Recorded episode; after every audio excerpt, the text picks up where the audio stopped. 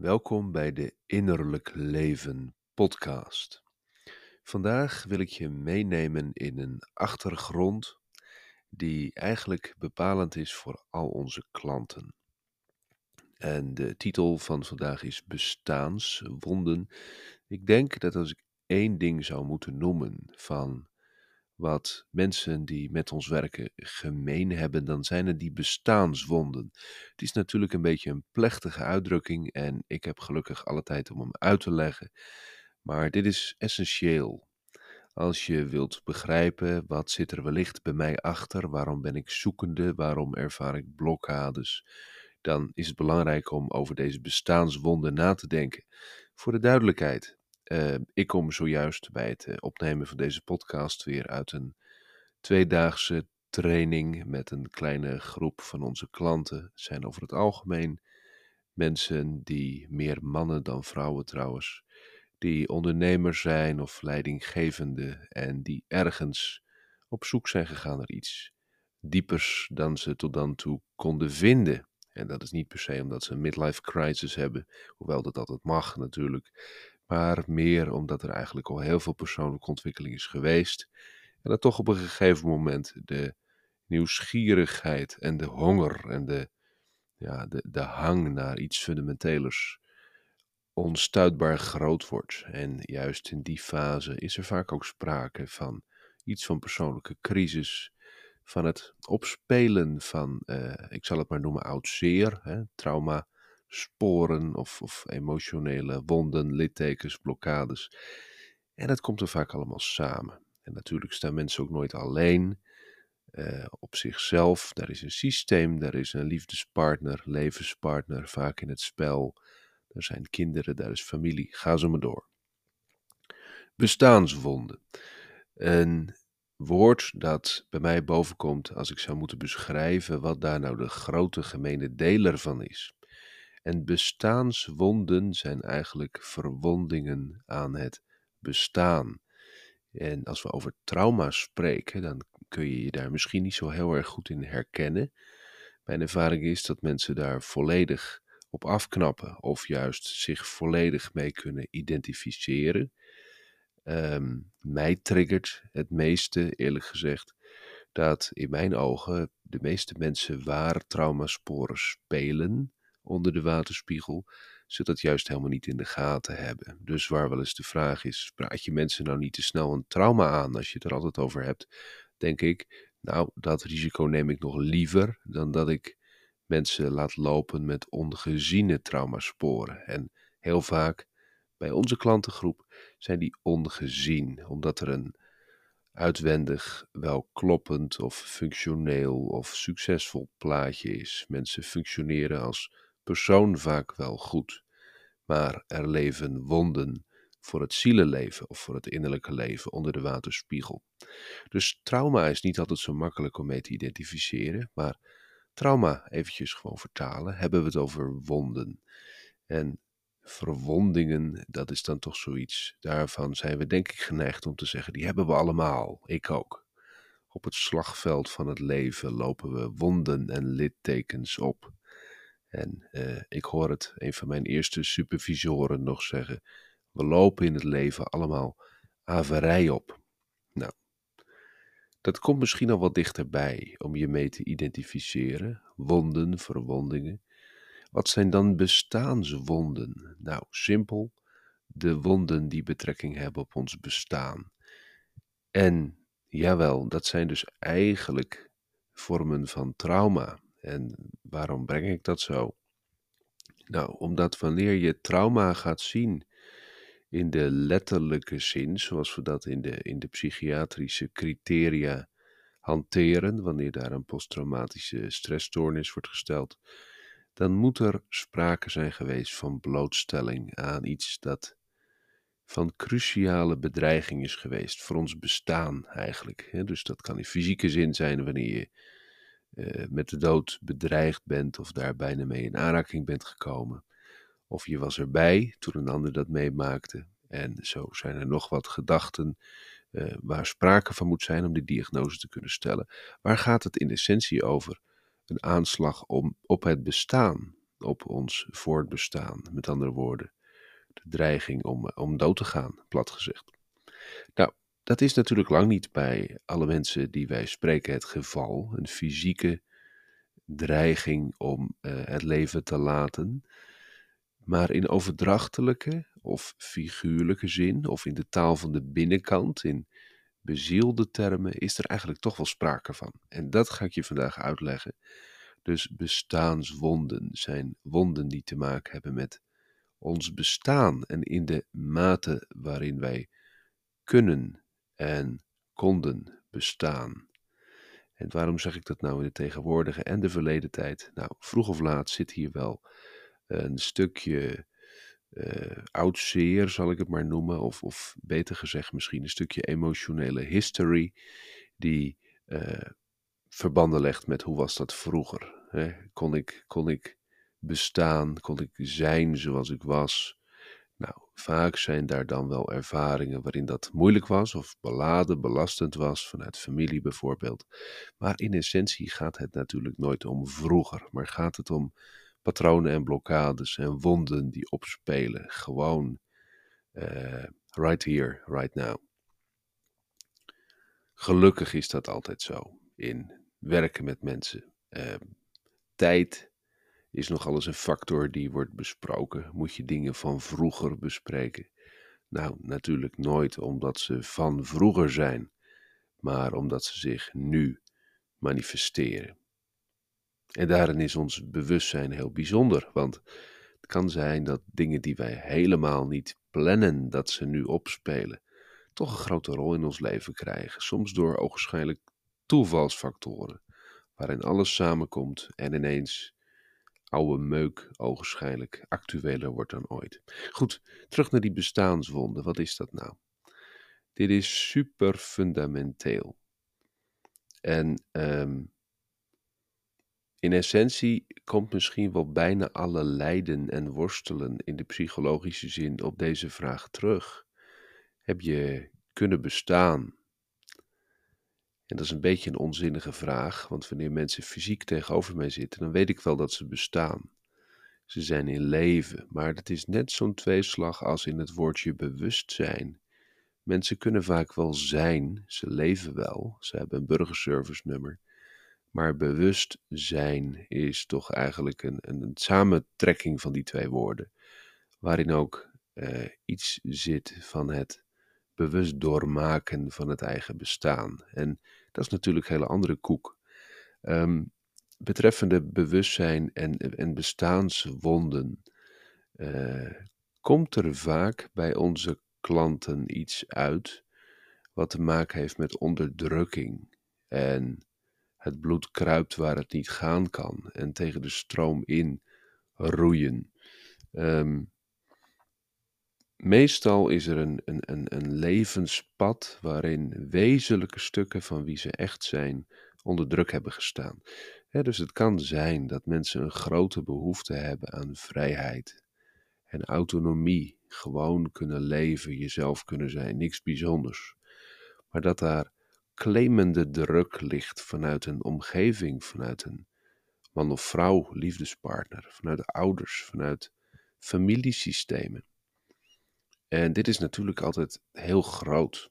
Ik zou zeggen, wanneer mensen langdurig worstelen met zichzelf of heel lang in therapie zijn, dat je denkt, gaat het nog eens een keer werken? Is het 9 van de 10 keer wel een systemisch verhaal? Dan zijn er dingen verankerd Waardoor je eigenlijk niet met één mens aan het werk bent, maar met, met drie of vier tegelijk. En mensen worden als het ware vastgehouden. Daar is te weinig ruimte voor zelfontplooiing, voor autonomie. Mensen staan niet op hun plek, maar worden in allerlei constructies getrokken waar ze eigenlijk zich helemaal niet rustig en fijn bij voelen. Toch komt het heel veel voor, ook bij de meest krachtige en succesvolle mensen, dat er een groot beroep op hen wordt gedaan, dat er op hen wordt geprojecteerd, waardoor ze eigenlijk onder een bepaalde mate van druk staan. Wie ze werkelijk zijn, hun innerlijke eigenschappen komen er dan niet zo makkelijk uit. Daar wordt ook voortdurend druk ervaren. Daar zit dan natuurlijk weer repertoire op, bijvoorbeeld mensen op afstand houden, of juist heel erg overschreeuwend zijn in het markeren van je grenzen. Dat doe ik absoluut niet. maar dat er eigenlijk een angst onder zit om weer zo onder druk gezet te worden dat je jezelf zou kunnen verliezen. Een andere bestaanswond die ik eh, veel tegenkom in de praktijk, is dat het gaat om de onderdrukking van denkbeelden. En ja, ik zou het willen noemen de onderdrukking van lichtfuncties. En met licht bedoel ik dan eigenlijk dat ons bewustzijn ook licht brengt. Datgene wat we zien, uh, komt aan het licht, wordt bespreekbaar, wordt gezien. En veel van onze klanten hebben een uitstekend ontwikkeld bewustzijn. Dus ze zien veel, ze horen veel. Ze hebben een visie, ze zijn door het leven gerijpt. En als ze eerlijk zijn, hebben ze altijd al meer gezien dan anderen. En dat vonden die anderen niet altijd makkelijk. Uh, en dat bedoel ik met de, de wonden op het, op het lichtaspect, op het bewustzijnsaspect. Uh, sommige van onze klanten worden grootgebracht in een qua klimaat en qua milieu wat onderdrukkende omgeving. Het kan zijn vanwege religiositeit, dat er eigenlijk een, een, een wolkendek van dichte opvattingen op zit, die ook een beetje shady zijn. Waar komen die nou eigenlijk vandaan? Waar gaat dit over? Uh, let wel, dit hoeft helemaal niet over een kerk of over een moskee te gaan, hoewel dat natuurlijk wel kan. Niet zo heel veel islamitische klanten, vaker mensen die een, een, een, een heritage hebben als het gaat om christendom en kerk. Maar dit kan ook heel goed in een uh, arbeiderspartij of in een milieubeweging of in iets anders ideologisch liggen. Dat er een bepaalde dominantie van denkbeelden is, waardoor het vrije denken, het vrije bewustzijn van mensen ook wat onder druk komt te staan. Is dat dan altijd zo slecht? Nou, ik denk niet dat dat zo boeiend is, want het treft heel veel mensen onder ons. Dus het is misschien ook een gegeven, of ik kan het misschien wel weglaten. Ik denk dat dat een gegeven is, dat we allemaal met dit soort erfenissen te maken hebben. En dat dat juist ook deze tijd allemaal een beetje aan het licht komt, wat in beweging raakt. Maar als het om bestaanswonden gaat, dingen niet mogen denken, dingen niet mogen zien, dat eigenlijk je bewustzijn wordt ontmoedigd, niet helemaal welkom is. Kijk hier nou maar niet te goed naar komt heel veel voor in uh, onze praktijkervaring. En dat geldt ook voor een ander soort van onderdrukking als het gaat om bestaanswonden. En dat zijn nou juist de dingen waar mensen vaak niet zo makkelijk achter komen. En daarom noem ik ze in deze aflevering toch. Um, bestaan heeft natuurlijk iets met bestaanszekerheid en bestaansveiligheid. Kan je gewoon zijn, kun je bestaan, word je gezien voor wie je bent, heb je de ruimte die je nodig hebt, ga zo maar door. Maar ook zelfexpressie zou ik toch hieraan willen koppelen. En zeker seksuele thema's, de beleving van mannelijkheid, vrouwelijkheid en eigenheid, is in de regel niet waar mensen in een eerste gesprek mee komen. Of omdat ze het zelf niet doorhebben, of omdat het nog te intiem is om meteen onder woorden te brengen. Maar als je mij nu vraagt, wat zie je er vaak achter zitten, vooral bij ondernemers die een grote drang tot zelfexpressie hebben en dingen willen neerzetten, willen bouwen, willen creëren, dan zitten daar blokkades niet alleen op dat zijn, de bestaanswonden in de, in de, ik zou bijna zeggen in de statische zin, maar ook in de naar buiten kerende zin. Mensen zijn vaak afgewezen in het, in het naar buiten treden, in hun voortplantende en in hun creatieve vermogens. En daar zitten allerlei blokkades op. Denk alleen al eens aan de wonden op het uiten van seksualiteit. Seksualiteit wordt wat mij betreft veel te vaak door ons psychologen besproken als iets, eh, ik zou maar zeggen, wat duidelijks. Wanneer er sprake is van een thematiek van seksueel trauma, seksueel misbruik, geweld wellicht zelfs, dan weten we dat het ook over die seksualiteit gaat. Maar als we dat nou eens een beetje lostrekken vanuit de gebeurtenissfeer per se en we maken het wat subtieler, kunnen mensen hun seksuele energie, hun creatieve energie, wat mij betreft nauw verbonden, kunnen ze hun uh, behoefte leven, hun zelfexpressie goed naar buiten richten? Kunnen ze dat ook goed reguleren of spat dat naar buiten en valt er helemaal niets meer mee te doen? Daar is vaak heel veel aan de hand. Dus de vrijheid die mensen nodig hebben om hun innerlijke leven gewoon te kunnen reguleren, naar buiten te kunnen laten treden. Ik pleit natuurlijk niet voor bandeloosheid daarin, maar ik denk dat er tal van blokkades collectief, juist op het uiten van die creatieve seksuele stroom zitten en dat daar vaak een wat moralistische toon op zit. Dus je hoort dat terug wanneer mensen worstelen met zogenaamde wangedragingen, ongewenst verslavingsgedrag, destructief gedrag. Meestal komt dan het stemmetje van de dominee tussen aanhalingstekens. Als er dominees meeluisteren, niks persoonlijks, maar dit is zo'n archetype, dat er een bepaald afwijzend moralistisch stemmetje staat. Of een kritische ouder wordt hij ook wel genoemd, hè? Uh, die als het ware tegenover het innerlijke driftenleven staat. Ik voel dat er iets uit moet, maar het mag niet. En wanneer er het mag niet klinkt, kun je daar natuurlijk allemaal argumenten voor geven. Er zijn dingen die mogen ook gewoon niet in een samenleving. Maar de enorme druk die daarop kan zitten, dat eigenlijk iets wat heel eigen aan mij is, wat gewoon naar buiten wil, toch geremd wordt of afgewezen wordt, waar vaak schaamte voor ontstaat, boven water of onder water, is ook een hele belangrijke bestaanswond die we vaak tegenkomen. Dus dan zie je dat mensen vastzitten in het beleven van hun mannelijkheid, hun vrouwelijkheid, hun ware creatieve stroom, wat ze werkelijk vinden, wat ze werkelijk denken, wat hun allergrootste levensambitie is om neer te neer te zetten, uit te stralen. Daar zitten dan vaak de blokkades op. En natuurlijk zie je dat niet 1, 2, 3, want er komt nog steeds genoeg uit. Zeker wanneer mensen krachtig zijn en bepaalde mate van succes hebben, waardoor er toch hefbomen in hun leven zijn, waardoor dingen wel werken. Maar de meest eigen expressie staat dan toch onder druk. Nou, ik hoop dat dit alvast wat ideeën geeft over wat er in mijn ogen vaak speelt bij onze klanten. Maar uh, deze podcast is natuurlijk niet per se voor klanten. Dus het is de bedoeling dat die ook voor jou is. En dan zou ik je willen vragen om als het ware wat in te tunen op dat bestaan en op die bestaanswonden. En of dat herkenbaar is voor jou. Um, in mijn idee is het in elk geval zo dat we in therapie en in coaching heel vaak een beetje met het gevelwerk bezig zijn. Uh, met de dakbedekking, maar te weinig met de fundering en met de grond waarop zo'n huis staat. En ik geloof dat eigenlijk alle innerlijk werk ook gaat over het innerlijke huis, het levenshuis. En dat moet een fundering hebben. En ik zou zeggen, dat is de bestaansgrond. En als daar verwondingen zitten, verwondingen op ons bestaan, dan doordringt dat eigenlijk in alles. Wat kun je daar nu aan doen? Want uh, oplossingsgericht zijn is soms ook goed. Nou, de grote paradox is dat wij heel vaak te maken krijgen met het idee dat blokkades opgelost en doorbroken moeten of kunnen worden. Dat klachten en problemen behandeld moeten worden, of dat je er anders naar gaat kijken, anders mee leert omgaan.